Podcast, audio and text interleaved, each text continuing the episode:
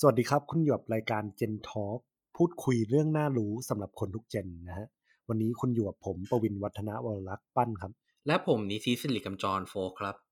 ครับจากเอพิโซดที่แล้วเราได้พูดถึงเรื่อง Imposter Syndrome ใช่ไหมแล้วก็เหตุผลหลักๆของ Imposter Syndrome เนี่ยก็คือเราไปเปรียบเทียบกับคนอื่น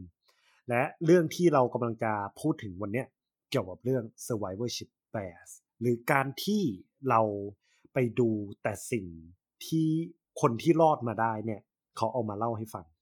โดยที่เราไม่ดูสิ่งที่พลาดหรือเฟลมาก่อนเลยอันเนี้ยให้คุณโฟกลอง stress ดูครับว่า definition ของ survivorship bias คืออะไรคือ survivorship bias เนี่ยมันมักจะเป็นความคิดเนาะความคิดที่เกิดกับคนในยุคปัจจุบันเยอะมากๆคือต้องเข้าใจก่อนว่าสื่อทุกวันเนี่ยในในเรื่องของการประโคมเนาะในความสำเร็จของผู้คนโดยเฉพาะผู้คนที่เป็นผู้ประกอบการเนาะซึ่งสิ่งนี้เนี่ยไอ้สื่อเหล่านี้มันทำให้เรามี survivorship bias ก็คือความคิดมองว่าเฮ้ยถ้าเราทำตามคนเหล่านั้นเนี่ยถ้าเราลาออกจากงานถ้าเราไปทำธุรกิจส่วนตัวถ้าเรามีไอเดียไอเดียอะไรแปลกๆใหม่ๆแล้วทำเป็นธุรกิจยังไงเราก็รอดซึ่งความเป็นจริงแล้วมันไม่ใช่คือเราต้องเข้าใจก่อนว่าทุกอาชีพเนาะไม่ว่าจะอาชีพ entrepreneur อาชีพแบบเป็นผู้บริหารหรือแม่ค้าไก่ย่างอย่างเงี้ยเขาก็มี ugly side หรือก็คือด้านที่เขาไม่อยากพูดไม่อยากเอ่ยให้เราฟังอยู่แล้วเนาะแต่เราไม่มองตรงนั้นถ้าเราไม่มองตรงนั้นเนี่ยมันทำให้เกิด survivorship bias หรือก็คือเรามองว่าเฮ้ยคนผู้คนเหล่านั้นรอดแล้วประสบความสำเร็จได้ทำไมเราจะทำไม่ได้อันนี้คือคือแนวคิดหลักของ survivorship bias ซึ่งมันเป็นเรื่องที่ก็อยากให้เข้าใจตรงนี้เนาะแล้วก็อยากให้รู้จักกับมันจริงๆแล้วก็ไม่อยากให้มีเนาะสำหรับผู้ฟังที่ฟังรายการของพวกเรานะครับครับผมอืมใช่คือของผมอะไอตัว survivorship bias ผมเข้าใจศัพท์เนี่ยแล้วก็เข้าถึงศัพท์นี้เพราะว่าอ่านเรื่องเอ่อ The Art of Thinking Clearly ใช่ไหมคือมันมาถึงปั๊บ chapter แรกเลยเปิดได้ปังมากตรงที่ว่าเขาพูดว่าเนี่ยคุณน่ะควรจะไปดูหลุมศพบ้างนะคือแบบอ่านปั๊บเฮ้ยตึงทำไมต้องไปดูหลุมศพวะเพราะว่าอะไรเพราะว่าไอ้ survivorship bias อะด้วย definition ของมันก็คือว่าเรามัวแต่มองสิ่งที่มันค่อนข้างเซ็กซี่ก็คือแบบอะไรอ่ะคนที่เขา successful ใช่ไหมเราก็ไปดูว่าแบบเอออยู่ดีๆคนนี้เป็น overnight success คนนี้เป็นสตรีมเมอร์เล่น Fortnite เล่น .a เล่นเกมต่างๆแล้วรวยมากเลยเราไม่ทำตามนะแต่คุณไม่เห็นเลยว่าคนที่มันพลาดมาหรือว่าคนที่มาทางเดียวกันแต่เขาไปไม่ถึงเนี่ยบางทีเขามีคาแรคเตอร์ที่ใกล้เคียงกันด้วยซ้ำนะฮะเพราะฉะนั้นแล้วการที่ผู้เขียนเรื่อง The Art of เอ่อ Thinking Clearly อ่ะสิ่งที่เขาจะสื่อก็คือว่าไอ้ overnight success หรือการที่เราไปดูคนที่ successful อ่ะสิ่งที่เขาทำอ่ะเผลอๆมันอาจจะไม่ใช่ successful factor ก็ได้และถ้าคุณไปดูพวกหลุมศพหรือคนที่ fail มาก่อนเขาอาจจะมีไอ้ตัวที่คุณคิดว่าเป็น successful factor เหล่านั้นก็ได้นะฮะซึ่งตรงเนี้ยผมรู้สึกว่ามันสามารถโยงมาเรื่องโชคชะตาได้ด้วยนะครับใช่คือขอยกเคสหนึ่งเนาะคือใครหลายคน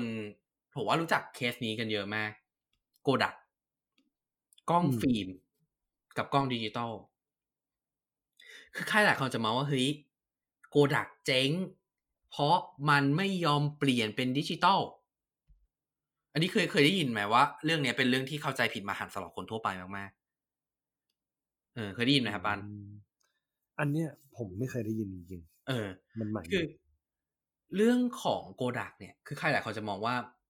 ที่ตายเพราะไม่ยอมเปลี่ยนมาเป็นกล้องดิจิตอลความจริงไม่ใช่ความจริงแล้วโกดักเนี่ยเป็นเจ้าแรกในโลกใบนี้เลยที่ทำกล้องดิจิตอลเฮ้ยเขาเขาแบบมันดังด้วยกล้องฟิล์มไม่ใช่เหรอใช่ใช่แต่คือทีเนี้ยเนี่ยอย่างที่เราเห็นก็คือทุกวันเนี้ยกล้องฟิล์มถ้าเทียบคนกันแบบส่วนส่วนแบ่งตลาดเนี่ยสู้กล้องดิจิตอลไม่ได้เลยถูกไหมใช่ถูกต้องอืม แล้วคือทีเนี้ยคนก็เลยมองว่ากล้องดิจิตอลเนี่ยเป็นเป็นจุดรอดเหมือนพวกฟูจิฟิล์มอย่างเงี้ยอืมเออเหมือนพวกฟูจิฟิล์มที่แบบเปลี่ยนมาเป็นดิจิตอลเนาะซึ่งทีเนี้ยนะคนก็เลยเข้าใจว่าเฮ้ยกล้องดิจิตอลเนี่ยคือทางรอดทำไมโกดักมันโง่วะแบบเอาแต่กล้องฟิล์มทำเป็นแต่กล้องฟิล์มฟิล์มฟิล์มฟิล์มฟิล์มฟิล์มไม่ยอมเปลี่ยนมาเป็นดิจิตอลสมแล้วที่ที่จะแบบมาร์เก็ตแชร์ลดลงแต่ความจริงไม่ใช่ครับโกดักเป็นเจ้าแรกๆเลยนะที่ทำเรื่องของกล้องดิจิตอลแต่คือทีเนี้ยโชคไม่เข้าข้างเพราะช่วงนั้นคอมพิวเตอร์ห่วยแตกคือสมัยนั้นยังไม่มีแม็กนะยังไม่มีพวกแม็กอินทอชของของแบบพวกสตีฟจ็อบอะไรพวกเนี้ยแล้วก็ตัวของ Microsoft Windows เนี่ยยังกาไก่อยู่เออยังไม่มีพวก Microsoft Windows ยังมีแค่แบบพวก Netscrap หรือแบบตัวอะไรเก่าๆที่แบบตัว ดี โอ เอส อ่ะตัว ดี โอ เอส คือโปรแกรมที่แบบใช้ลำบากมากเออก็คือเป็นเป็น โอ เอส ที่ใช้ลำบากมากคือตอนนั้นมันเป็นอย่างนั้นดังนั้นเนี่ยโกดักทำกล้องดิจิตอลขึ้นมาไม่เกิดดวงดวงชัดๆคือ bad timing ว่าไง bad timing ของเขาเลยคือเขาทำมาเสร็จเรียบร้อยแล้วแต่คือถ้าเกิดสมมติว่ากล้องดิจิตอลถ่ายมาแล้วไม่มีเรื่องของแบบคอมพิวเตอร์ที่ดีพอที่จะรองรับอ่ะเพราะตอนนั้นคือเรื่องของคอมพิวเตอร์มันไม่ user friendly ไงพอมันไม่ user friendly เนี่ยสิ่งที่เกิดขึ้นก็คือต่อให้ถ่ายดิจิตอลมาเวลาเวลาแบบกว่าจะปริ้นสักทีนึงกว่าจะดูในคอมสักทีนึงเนี่ยปวดหัวมันไม่เกิดใช่อันนี้คือคือด้านหนึ่งที่คนมองข้ามไปเนาะอืมก็คือเรื่องของแบบดวงอันนี้คือดวงสวยใช่ดวงสวยมากใช่แต่ในขณะเดียวกันก็มีดวงดีด้วยคือแบรนด์บางแบรนด์ที่เรารู้จักกันทุกวันเนี่ย Google Google เนี่ยใครหลายคนจะมาหุ้ย landing page นี่เขาเรียกอะไร landing page ผู้ก่อตั้งเนี่ยมีทัศนคติมีวิชั่นที่ก้าวก้าวไกลมากๆคือคือใช่มันก็ส่วนหนึ่งแต่อีกส่วนหนึ่งคือเขาโชคดีคืออาจารย์ของเขาเนี่ยเนาะตอนนั้นเขาเรียนมหาวิทยาลัยแล้วเขาเอาโปรเจกต์นี้ไปเสนออาจารย์อยู่อาจารย์เขาเซ็นเช็คให้เลย หนึ่งแสน ยู เอส ดอลลาร์คิดเป็นเงินไทยก็ประมาณเท่าไหร่อ่ะคูณสามสิบห้าก็ประมาณสามล้านอ่ะคือคิดดูสิเด็กมหาลัยอ่ะเด็กมหาลัยไปยื่นโปรเจกต์ให้อาจารย์อาจารย์ผมว่านี้มันน่าจะเวิร์กกว่าอาจารย์เซ็นให้อย่างเงี้ยมันเป็นเรื่องที่เรียกได้ว่าเหนือความคาดหมายใช่หรือก็คือดวงแบบตอนนั้นอาจารย์อาจจะไม่นึกว่า Google มันหรือว่าบริษัทอ่ะ Alphabet อ่ะมันจะใหญ่ได้ขนาดนี้ใช่แต่คือดวงไงดวงของ Landing Page ดวงดีมากดวงดีแบบอ่ะอยู่ๆอาจารย์เซ็นให้เฉยเลยเพราะในสมัยนั้นเนี่ยเรื่องของ Concept Startup ความจริงแล้วยังไม่บูมนะปีประมาณช่วงปีสองพันอย่างเงี้ยอืมเออคือโชคดีของ Landing Page มากที่เจออาจารย์ที่มีวิชั่นแล้วมองว่าเรื่องของการลงทุนใน Startup ลงทุนในโปรเจกต์อะไรใหม่ๆเนี่ยนะมันเป็นเรื่องของอนาคตแล้วทำให้เกิดความมั่งคั่งได้ในกรณีที่ลงทุนกับตัวโปรเจกต์หรือตัวธุรกิจสตาร์ทอัพที่ถูกต้องอืมเออไลลี่เพจโชคดีมากที่เจออาจารย์คนนั้นเนาะแต่เนาะถึงแม้เราจะบอกว่าดวงเป็นอีกแฟกเตอร์อย่างหนึ่งที่ทำให้เรียกได้ว่าเขาสักเซสหรือประสบความสำเร็จเนาะผู้ประกอบการต่างๆแต่ในขณะเดียวกันเนี่ยไม่ได้หมายความว่าเราจะพึ่งดวงอย่างเดียวนะอืมคือเราควรจะทำตัวเองให้ดีพอเพื่อที่จะสร้างโอกาสที่ทำให้เจอดวงดีเหล่านั้นที่ทำให้เจอเหตุการณ์ที่แบบเรียกได้ว่าโชคดีเหล่านั้นนะเออไม่ควรจะพึ่งดวงอย่างเดียวเราควรจะพยายามพยายามจนกระทั่งเราจะเจอโอกาสที่ทำให้เราเนี่ยได้เรียกได้ว่าแบบก้าวหน้าได้ดีไหมคือเหมือนที่ landing page เจอเพราะ landing page เนี่ยก็ก็ขยันมากเหมือนกันนะเอาจริงเขาก็พยายามของเขามาเยอะมากเหมือนกันเราเขาเนี่ยต้องมีความกล้ามากๆเพราะตอนนั้นเนี่ยคนที่เป็นเจ้าตลาดในด้านของ search engine ก็คือ Yahoo อืม Yahoo เนี่ยคนใช้ทั่วโลกจริงแต่ Google นี่หาดหานมากอยู่ๆแบบเข้าไปสู้ในตลาด search engine เฉยเลยอย่างเงี้ยใช่จนทุกวันเนี่ย Google แซง Yahoo ไปแล้วโอ้แซงยับเลยแซงแซงยับเราถ้าว่ากันตามตรง Yahoo แอบโชคดีตรงที่ลงทุนให้กับ Alibaba ไม่นั้นไม่งั้นป่านนี้ Yahoo ก็น่าจะเป็นแค่ดีไปแล้วคือตอนนี้ Yahoo ยังมีอยู่นะครับใช่คือแบบประเทศที่ยังใช้อยู่ที่ผมตอนนี้เห็นเนี่ยแล้วแปลกใจมากก็คือญี่ปุ่นใช้ Yahoo ใช่เออญี่ปุ่นใช้ Yahoo แต่ก็ คือคือมันก็เข้าใจได้เพราะว่าคือใช้เยอะมากจนกระทั่งทางทาง Yahoo เนี่ยแยกวิธีการเขียนอัลกอริทึมหรือวิธีการแบบการแสดงหน้าผลการแสดงผลน่ะการแสดงผลเสิร์ชเนี่ยของญี่ปุ่นแตกต่างจากทั่วโลกก็คือเป็น standing alone เลยเอออันนี้เป็นเป็น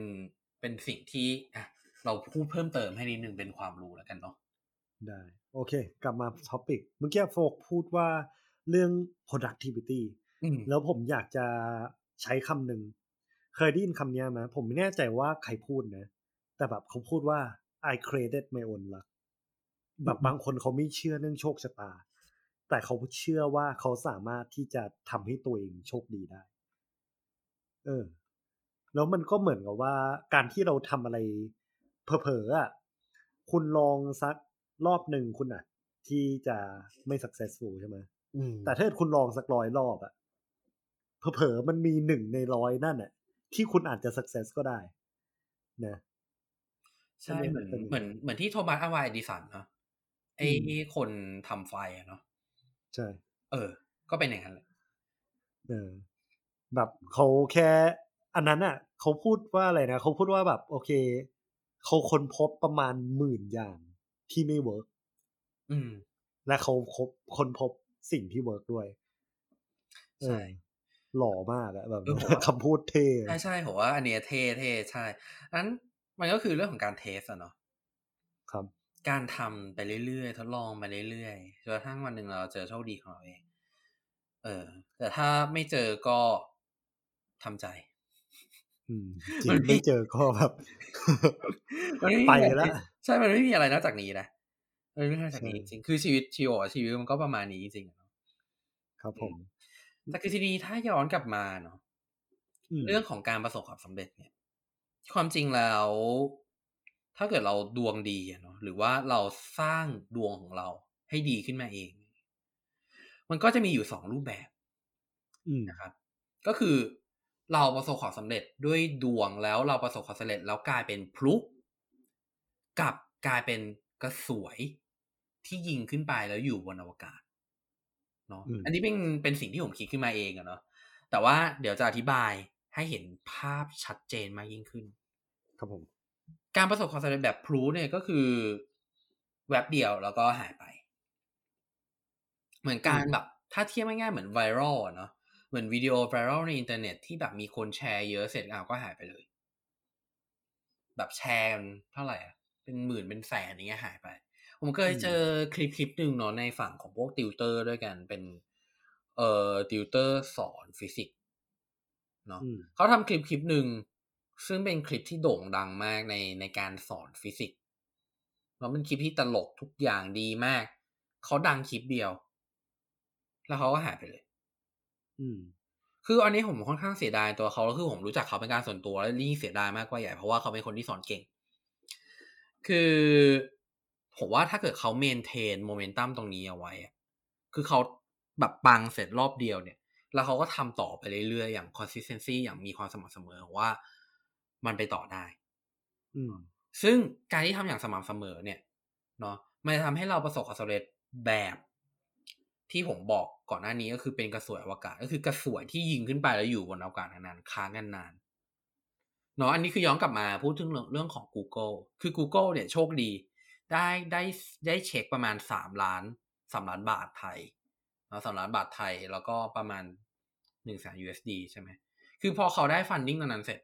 เขาต่อยอดเขาต่อยอดเขาทำไปเรื่อยๆเขามีความสม่ำเสมอในการเรียกได้ว่าในการทำงานของเขาในการ believe เนาะเชื่อในสิ่งที่เขาเชื่อว่าเขาต้องการจะสร้าง search engine ที่ดีที่สุดในโลกอืมแล้วทุกวันนี้อย่างที่เห็น Google แบบใหญ่แบบโอ้ใหญ่ไม่รู้จะใหญ่ยังไงแล้วอะเรียกได้ว่าเอางี้ดีกว่าใหญ่จนกระทั่งเอ่อฝั่งอเมริกาเนี่ยต้องเอา Google ขึ้นศาลอืมสนธิปรีชัยมีช่วงหนึ่งคือเขาขึ้นศาลเพราะว่าถูกมองว่าตัวของ Google เนี่ย monopoly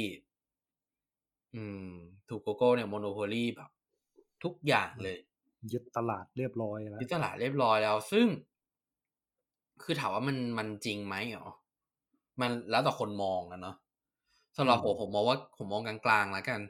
คือการที่เขาโดนยึดตลาดถามว่า มันก็มีทั้งข้อดีข้อเสียข้อดีก็คือมันเป็นสิ่งที่ยืนยันว่าตัวโปรดักต์เนี่ยมีคุณภาพจริงเลยทำให้โด่งดังขนาดเนี้ยแล้วเขาก็เอารายได้ที่จะคือที่เกิดจากการที่เขาเนี่ยครองตลาดมาพัฒนาโปรดักต์เขาให้ดีกว่าเดิมอันนี้ข้อดีแต่ข้อเสียก็คือคนที่ทำ search engine จะไม่มีวันเกิดเลยหรือเกิดได้ยากมากแต่คนทำ search engine มันมีเยอะขนาดนั้นหรอคือที่ผมเห็นนะตัวใหม่ล่าสุดที่ดังหน่อยก็คือ DuckDuckGo หรือ GoDuckDuck เนี่ยแหละคือเคยได้ยินไหมอันเนี้ยผมอันเนี้ยใหม่มากเออคือคือมันชื่อ DuckDuckGo นะถ้าจำไม่ผิดหรือ GoDuckDuck ผมขอแป๊บนึงนะขอนึกก่อนก็คือผมเหมือนเคยได้ยิน search engine นึงที่มันไม่มี bias หรือว่ามันแบบเรียกว่าอะไรดีอ่ะมันเป็น search engine อีกแบบหนึ่งที่ต่างจาก Google มากๆอ่ะไม่แน่ใจใช่ใช่อันที่คุณโฟพูดถึงหรือเปล่าใช่ๆ DuckDuckGo นั่นแหละคือ DuckDuckGo มันจะเป็น search engine ที่เรียกว่าไม่เก็บข้อมูลจากผู้บริโภคเหมือนกับ Google อืมคือ Google เนี่ยที่ใหญ่ได้ทุกวันนี้ก็คือเขาขายโฆษณาแหละใช่เออเขา personalize เก่งจัง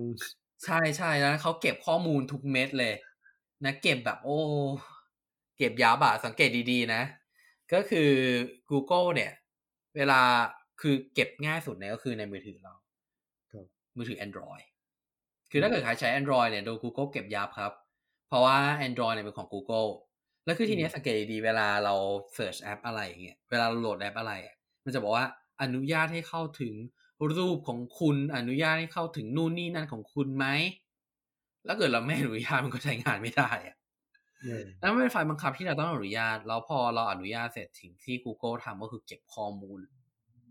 เก็บข้อมูลเสียงเราเก็บข้อมูลนู่นนี่นั่นเราแล้วก็สุดท้ายเนี่ยเวลาเสิร์ชนะเสิร์ชหาอะไรต่างๆนะมันจะมีความแม่นยำมากยิ่งขึ้นอืมอืมมันจะมีความแม่นยำมากยิ่งขึ้นแบบคือตรงนี้ดีกว่า Google หลอกหลอนเราเก็บข้อมูลเยอะมากเราไปขายโฆษณาต่อใช่เออแต่ตัว DuckDuckGo เนี่ยแตกต่างกันคือ DuckDuckGo มันเป็น search engine ที่ไม่เก็บข้อมูลตรงนั้นเขาหารายได้จากค่าโฆษณาเหมือนกันแต่คือจะเป็นค่าโฆษณาที่เล่นคีย์เวิร์ดโดยเฉพาะอืมเนาะอ่ะอันนี้คือคือสิ่งที่เกิดขึ้นแล้วก็สิ่งที่เราผู้มาเสริมเพิ่มเติมนะกับเกี่ยวกับเรื่องของ search engine นะครับคือเจ้าแก้ผมพูดทิ้งทายไว้ก็คือเราควรจะ maintain เราควรจะแบบทำสิ่งต่างๆนะอย่างสม่ำเสมอสมมุติว่าเราประสบความสำเร็จระดับหนึ่งแล้วนะแล้วเราก็ทำต่อไปเรื่อยๆ maintain หรือว่ารักษาโมเมนตัมเหล่านั้นเอาไว้นะเพราะว่าเป็นพูเนี่ยมันก็เรียกได้ว่าไม่ค่อยดีอ่ะเนาะเป็นพูแบบคือมันเหมือนฟลุกมากกว่าด้วยซ้ำหรือมันมาแค่เป็นเทรนด์เนี่ยใช่ใช่มันเป็นอย่างเงี้ยเนาะเหมือนที่ตะกี้ก่อนก่อนรายการคุยกับป้านเรื่องนี้เหมือนกันก็คือป้านพูดถึงเรื่องของ TikTok อืมอืมใช่ไหมใช่คือแบบเทิดคุณอยากดังใน TikTok อ๋อคุณต้องไปฝึกเต้นสิเต้นปั๊บคุณดังแน่นอนเออประมาณนี้ป่ะใช่ใช่มันเป็นอย่างนั้นซึ่งซึ่งป้านที่ป้านพูดบอกว่ามันน่าสนใจมากเพราะว่าเออบางทีเนี่ยเนาะ TikTok บางคลิปมันดังแค่คลิปเดียวแล้วมันก็ยาวเลยจริงเออแบบคนแห่ทำตามเป็นเทรนด์ทุกคนเนี่ยแบบเดี๋ยวเด็กๆนี่มาเต้นกันละท่าเต้นนี้ใช่ๆแต่ในขณะเดียวกันก็คือบางคนเนี่ยพอดังเสร็จก็พยายามรักษาโมเมนตัมเหล่านั้นเอาไว้ใช่แล้วอยากเป็นอย่างนั้นมากกว่าเนาะอืมซึ่งตรงอันที่สองเนี่ยผมรู้สึกว่ามันใช้สกิลแล้วมันใช้ความรู้มากกว่าด้วยนะอืมว่ามาเหมือนหนึ่งคือสมมติว่าถ้าเกิดมันเป็นเทรนด์ปั๊บคุณสามารถที่จะดับได้หรือว่าเทอร์สองมันไม่ใช่เทรนด์เนี่ยแปลว่าครูคุณเนี่ยเป็น specialist ด้านนั้นจริงๆใช่เออเออคือคือมันเป็นอ่ะจะมองว่าเป็น specialist อย่างหนึ่งก็ได้แต่ในกรณีที่คุณเนี่ยถ้าเกิดในกรณีคุณสร้างกระแสขึ้นมาเองเนี่ยเออคือเราจะมองว่าเป็น first mover ก็ได้นะเออเป็นผู้เล่นแรกๆในตลาดอันเนี้ยผมอยากจะพูดถึงเรื่อง timing เลยเออว่าแบบคนที่เข้ามาตอนแรกๆอ่ะเช่นผมอยากจะยกตัวอย่างพวกเอ่อเกมเมอร์เนาะคนที่เป็นแบบสตรีมเมอร์ทั้งหลายเขาแบบอัดวิดีโอเกมเล่นเกมใช่ไหมอ่ะคุณอาจจะพอพูดถึงเกมปั๊บนึกถึงใครฮาร์ดร็อกเกอร์แต่แบบ แล้วคนที่อัดเกมสมัยเนี้ยคนที่มาใหม่ๆเออมันดังไหมมันก็มีแบบคนที่เป็นเจ้าตลาดที่เขาครองตลาดนี้ไปแล้วก็คือคุณฮาร์ดร็อกเกอร์นี่เองคือเขาทำก่อนคนอื่นและเขาเมนเทนเรื่อยๆเขาเป็นร็อกเก็ตชิพอะใช่ใช่คืออันนี้มีเป็นสิทธิที่น่าสนใจอย่างหนึ่งที่ผมเคยเจอนะเรื่องของ Twitch เนาะ Twitch ก็คือเป็นแพลตฟอร์มสตรีมอย่างหนึ่งเนาะเขาบอกว่าเอ่อ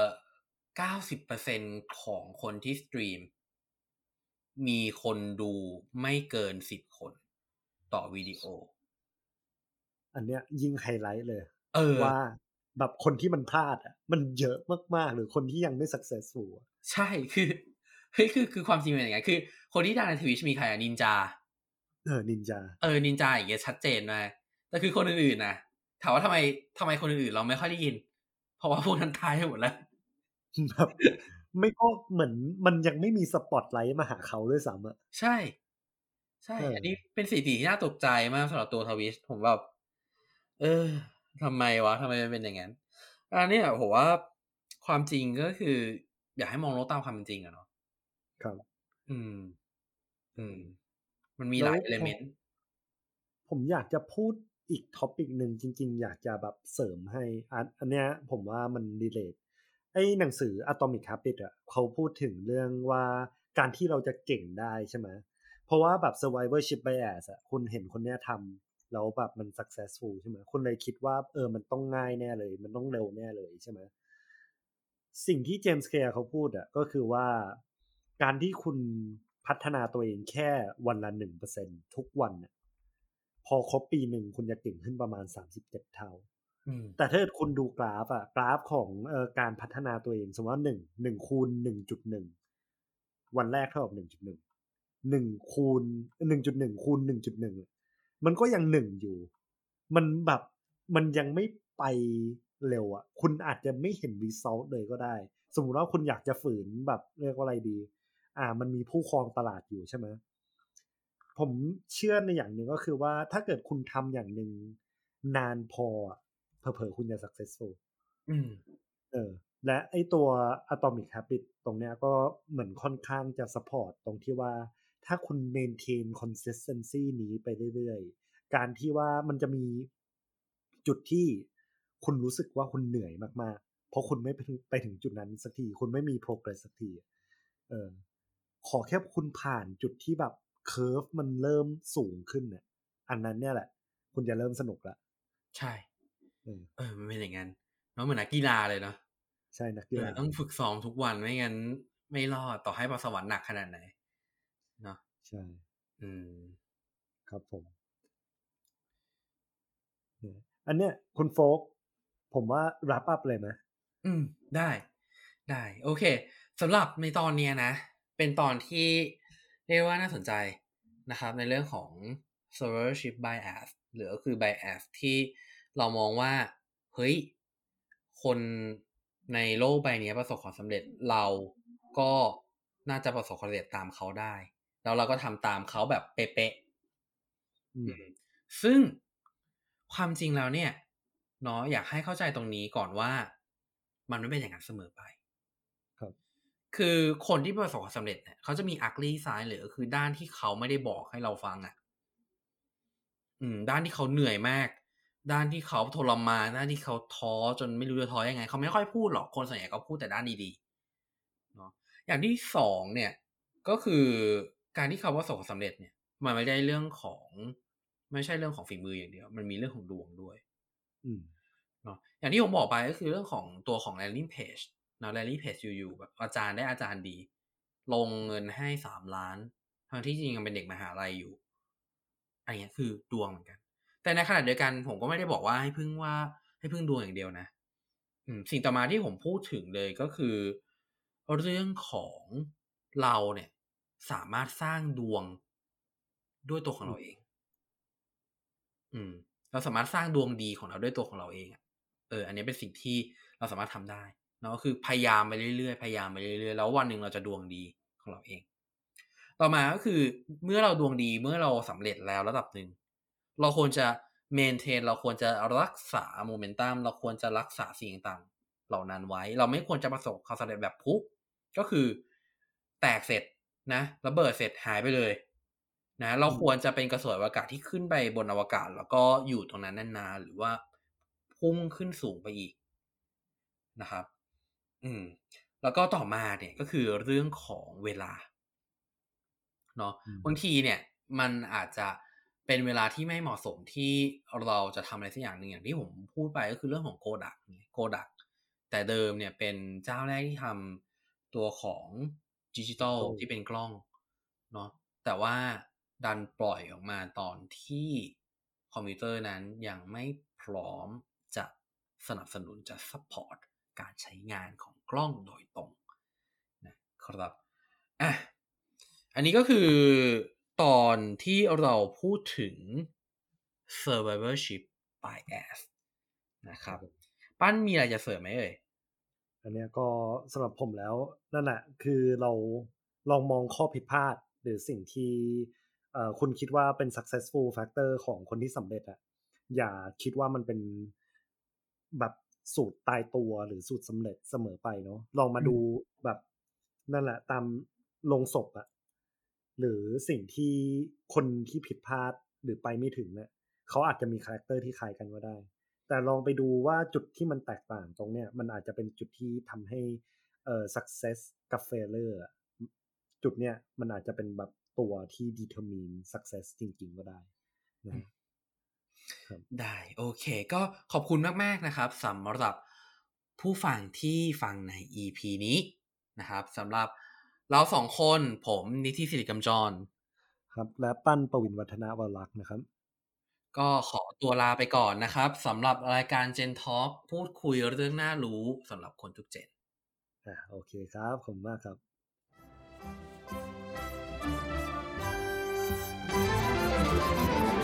รับ